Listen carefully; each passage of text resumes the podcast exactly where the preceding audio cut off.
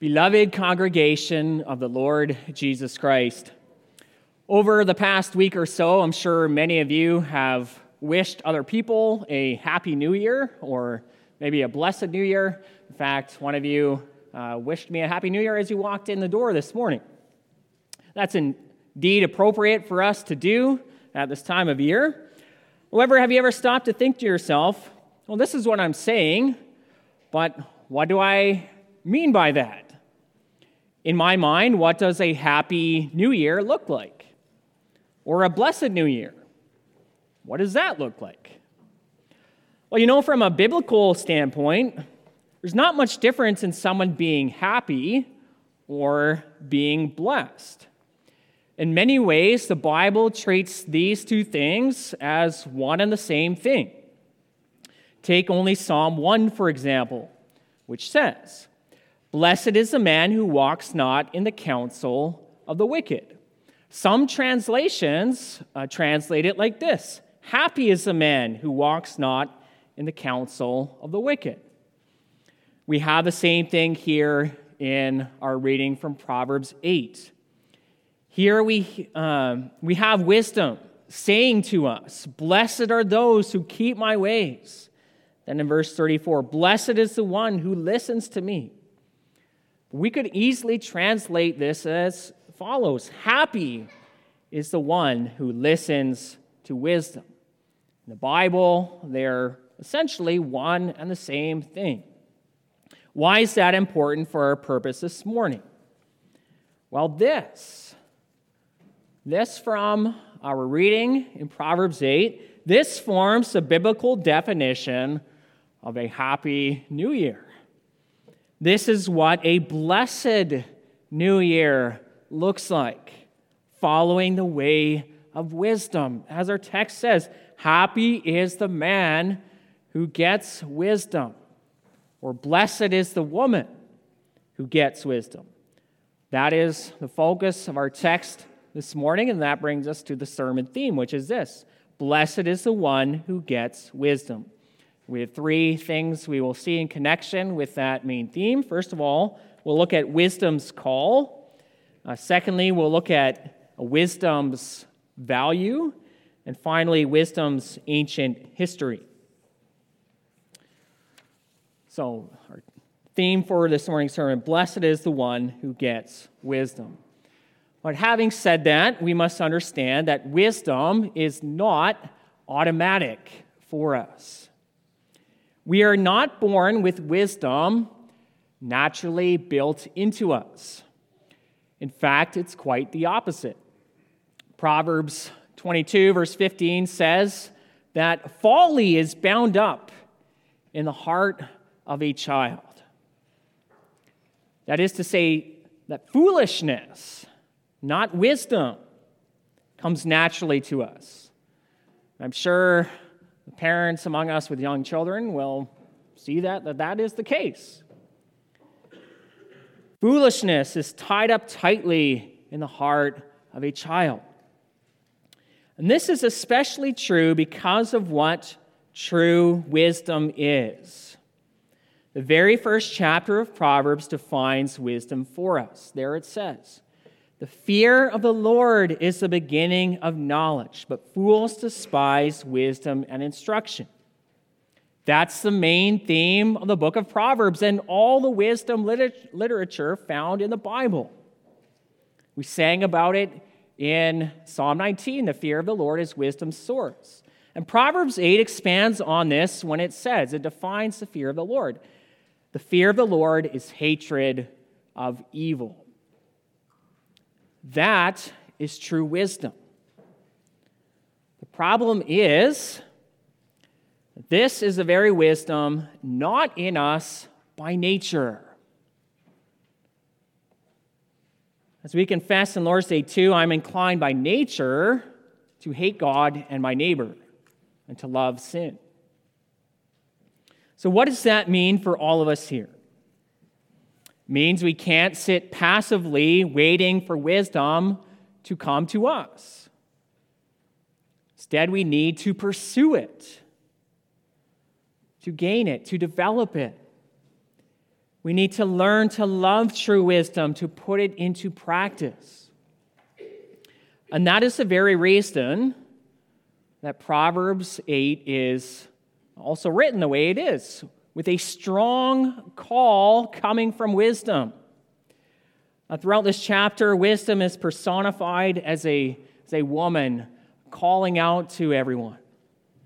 Listen to the call she gives. Does not wisdom call? Does not understanding raise her voice? On the heights beside the way, at the crossroads, she takes her stand. Beside the gates in front of the town, at the entrance of the portal, she cries aloud, To you, O men, I call. And my cry is to the children of man, O simple ones, learn prudence, O fools, learn sense. Notice in these words that wisdom's call goes out to everyone, everywhere.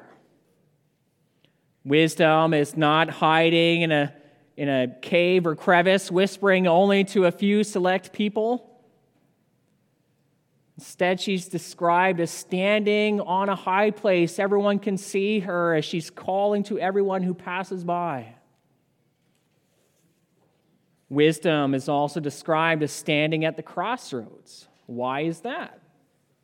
It's because it doesn't matter where you're from or where you're going, wisdom is calling to you. Then we hear wisdom calling at the gate of the city. She's not hiding away uh, in a back alley somewhere. No, she's right where everyone can see her, calling to them. Everyone who goes in or goes out of the city hears her voice. It doesn't matter where you live, if you're country folk or city folk, it doesn't matter. Wisdom is calling you. So, what does that mean for all of us sitting here this morning? Well, it means from the very youngest here, to the children, to the very oldest, this call of wisdom is coming to you. It's never too early to start gaining wisdom. In fact, the earlier, the better. There also never comes a time when you can stop pursuing wisdom. We are to seek it right to the very end of our days. So, wisdom calls to women and to men, to boys and girls, to children and grandparents, to Canadians and Americans or whatever nationality you are, to white people and black people or whatever color your skin is.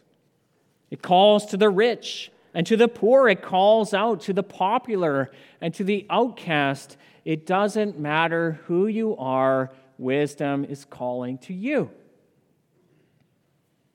So, as you sit here this morning listening to this message, understand this is a message for you as an individual. It's not just wisdom personified as a woman, but God is calling you. Get wisdom, gain understanding, develop the fear of the Lord. There's anything you do in life, get this. And notice from this uh, chapter that wisdom does not call out in vain. Listen to verse 17. I, it's wisdom, love those who love me, and those who seek me diligently find me. What's the promise here? The promise is that if you pursue wisdom according to God's word, you will find it. You will gain it. Wisdom is not going to play hard to get, concealing herself away. Don't need to scratch your head wondering where to find it. It's right here in the Bible, in God's Word. And so, any one of you who fails to get wisdom will only have yourself to blame. Remember, no, wisdom is not automatic, there is work involved. You're not going to gain wisdom by playing games on your phone all day. You're not going to gain wisdom by, you are going to gain wisdom by actively mining the pages of Proverbs. You know, there are nuggets of wisdom to be gained page after page. And so you need to place gaining wisdom on your daily routine. You know, if you look at the book of Proverbs, it's not very long. Just give me one moment. Well, this is the entire Bible, but the book of Proverbs is only that thick, right? It's not very long when you look at it.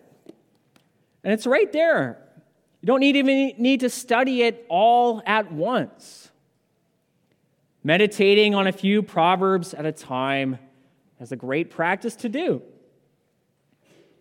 Or another way to do this is to get a Bible app on your phone. Get one that reads scripture to you. You can listen to the book of Proverbs while you're driving in your car. You see, it calls out to us because so much of life is spoken of in this book. There's wisdom about money, wisdom for relationships, wisdom about speech, wisdom about work, wisdom about making plans, wisdom about our relationship with God, again, over and over. In other words, wisdom for all of life is right here. Come and get it. That brings us to our second point. So, this morning, wisdom calls to each of you listening to this message. As you hear that call, you must understand this this is not just another voice in the world trying to sell you some kind of useless junk. No, this is not some snake oil salesman trying to uh, yeah, sell you something that's not valuable. Wisdom's call is the most valuable thing in the world. Biblical wisdom is the most valuable thing in the world. Listen to how wisdom describes herself here. Notice, first of all, wisdom's integrity. Listen, for I will speak noble things. From my lips comes what is right. From my mouth will ut- for my mouth will utter truth. Wickedness is an abomination to my lips. That is to say, true biblical wisdom speaks only what is right and true and good. And for biblical wisdom, speaking what is evil or false or foolish is, it says it's an abomination. It's like eating rotten eggs. Just can't do it. So, what you find in Proverbs are only words of integrity that can be trusted. And if you follow biblical wisdom, you will never end up saying to yourself, Oh no, I've been duped. I've been taken in by some elaborate hoax. That will never happen. Biblical wisdom is supremely valuable. Listen to how this is described in this chapter. Wisdom calls out Take my instruction instead of silver, and knowledge rather than choice gold. For wisdom is better than jewels, and all that you may desire cannot compare with her. Riches and honor are with me, enduring wealth and righteousness. My fruit is better than gold, even fine gold, and my yield than choicest silver. Now, I don't know how else to describe this to get the message across. Maybe I can just say it like this Wisdom is very, very, very, very, very, very, very, very, very valuable. Now, I know any English majors are probably cringing when I say that. It's what you're told not to do. But I want, to, want it to stick in your brain how valuable wisdom is. The question for you is do you really believe it? Do your actions show that you believe that wisdom, this wisdom, is valuable? See, there are, I would say, three responses to uh, this description of wisdom's value here in our text. The first response is that you don't believe wisdom is valuable, according to the Bible, and so you don't pursue it. That would be disastrous. Listen only to the last words of our text He who fails to find me injures himself, all who hate me love death. Those are strong words. If you love death, then by all means, ignore biblical wisdom. That's where sin ultimately leads. The second response is to believe wisdom's value and then pursue it. That's the right response. Listen again to the end of our text. Blessed is the one who listens to me, watching daily at my gates, waiting beside my doors. For whoever finds me finds life and obtains favor from the Lord. If you love life, pursue biblical wisdom. True life comes from it. Then there's the third response. The third response is to know in your mind that yes, this wisdom is valuable. But then you aren't moved to action. You don't do what you can to gain it. And that is what we would call a tragedy. In our world that's full of apathy, I fear that some of you might walk that tragic road. To know in your mind biblical wisdom is valuable, but you don't do anything about it. You don't do what you can to gain it. Now, when I think of these responses, I also want to impress this particularly on some of our younger members. Although everyone is called to gain wisdom, the book of Proverbs is aimed largely at the youth. Don't become a statistic. Don't ignore this wisdom in God's word to your own hurt. You are in such a formative time of your life. And so, right now, you're setting your life on a particular path the way of folly or the way of wisdom. Remember, the fear of the Lord is the beginning of wisdom. So, one author put it now is the time to train yourself to become the person that will thrive in life. Don't believe that lie that says, well, now is my time to embrace sin and foolishness, and I'll get my life together later on. No. Don't believe the lie that says, I'm young and I'm not hurting anyone, I can just do what I want. No. You need to understand that the choices you make in life have consequences, many that last the rest of your life. How do you want your life to go? Will you ignore wisdom to your own hurt, or will you gain it for your own benefit? And in order to drive this message home, to see wisdom's value, we should see wisdom's value in our Lord Jesus Christ, the person of Jesus. You know, some things Proverbs speaks about, says about wisdom, are so clearly seen in the life of our Savior. Listen to what Proverbs 3 says. Let not steadfast love and faithfulness forsake you, bind them around your neck Write them on the tablet of your heart, so you will find favor and good success in the sight of God and man. And those words are also echoed in Proverbs 8. Whoever finds wisdom finds life and obtains favor from the Lord. These words are ultimately fulfilled in Jesus Christ. Luke chapter 2 in the New Testament. Mentions it twice in connection with Jesus when he was just a boy growing up. Luke 2, verse 40 says, The child Jesus grew and became strong, filled with wisdom, and the favor of God was upon him. Luke 2, verse 52 likewise says, Jesus increased in wisdom and in stature and in favor with God and man. And Jesus continued to grow in wisdom and walk the path of wisdom his entire life long. And by doing this, he also fulfilled the words of Proverbs 8 from our, our reading, which say, By me, wisdom, kings reign and rulers decree what is just. By me, wisdom, princes rule and nobles all who govern justly. Right? The fear of the Lord is at the heart of wisdom. And this was the very thing in the heart of Jesus Christ. Isaiah 11 prophesies about the coming Savior, King, the Messiah, and it says of him, he, his delight shall be in the fear of the Lord.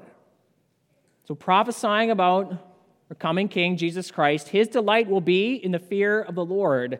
That is to say, he shall be supremely wise the most wise king.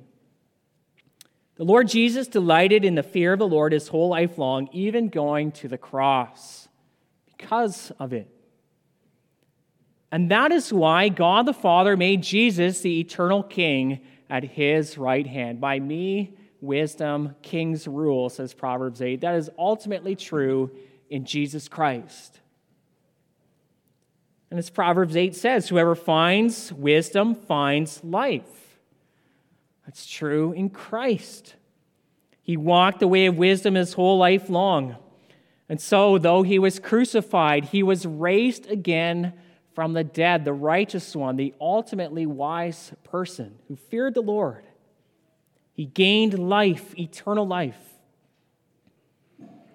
The good news is that he not only did that for himself, but he did that for you know, when you read through the book of Proverbs, maybe you find it a bit discouraging. Also, because it can highlight your own sin and your own foolishness at times and your own struggle uh, to live wisely in this world. But this is where the good news of Jesus' wisdom comes in. He is our King, and He is our righteousness. He gained life for himself and he gained it also for us. Listen to how 1 Corinthians 1, verse 30 puts it Christ Jesus has become to us wisdom from God. That is our righteousness and uh, sanctification and redemption. What does that mean? It means that Jesus Christ, by living the perfect life of wisdom, benefited himself and us, his people who believe in him. By his perfect life of wisdom, he overcame death for himself and for us. By his perfect life of wisdom, he is our righteousness before God, so that God can see us as he sees his own Son. And that shows us also the value of wisdom. Benefits not only us, but those around us. And so, after finding our righteousness in Christ, we aim to walk in the way of wisdom. And by walking its path, you will likewise benefit your own life and the lives of others around you. That brings us to our last point. After describing wisdom's value, Proverbs 8 then makes a switch. Verses 22 to 31 gives a delightful description about wisdom and the creation of the world. Here's just a sampling from those verses uh, where it says, The Lord possessed me, that is wisdom, at the beginning of his work, the first of his acts of old. Ages ago, I was set up before the beginning of the earth. Before the mountains had been shaped, I was brought forth. When he established the heavens, I was there. When he marked down the foundations of the earth, then I was beside him like a master workman. Now, some have pointed out that language describing wisdom in this section sounds a lot like language used to describe the Son of God.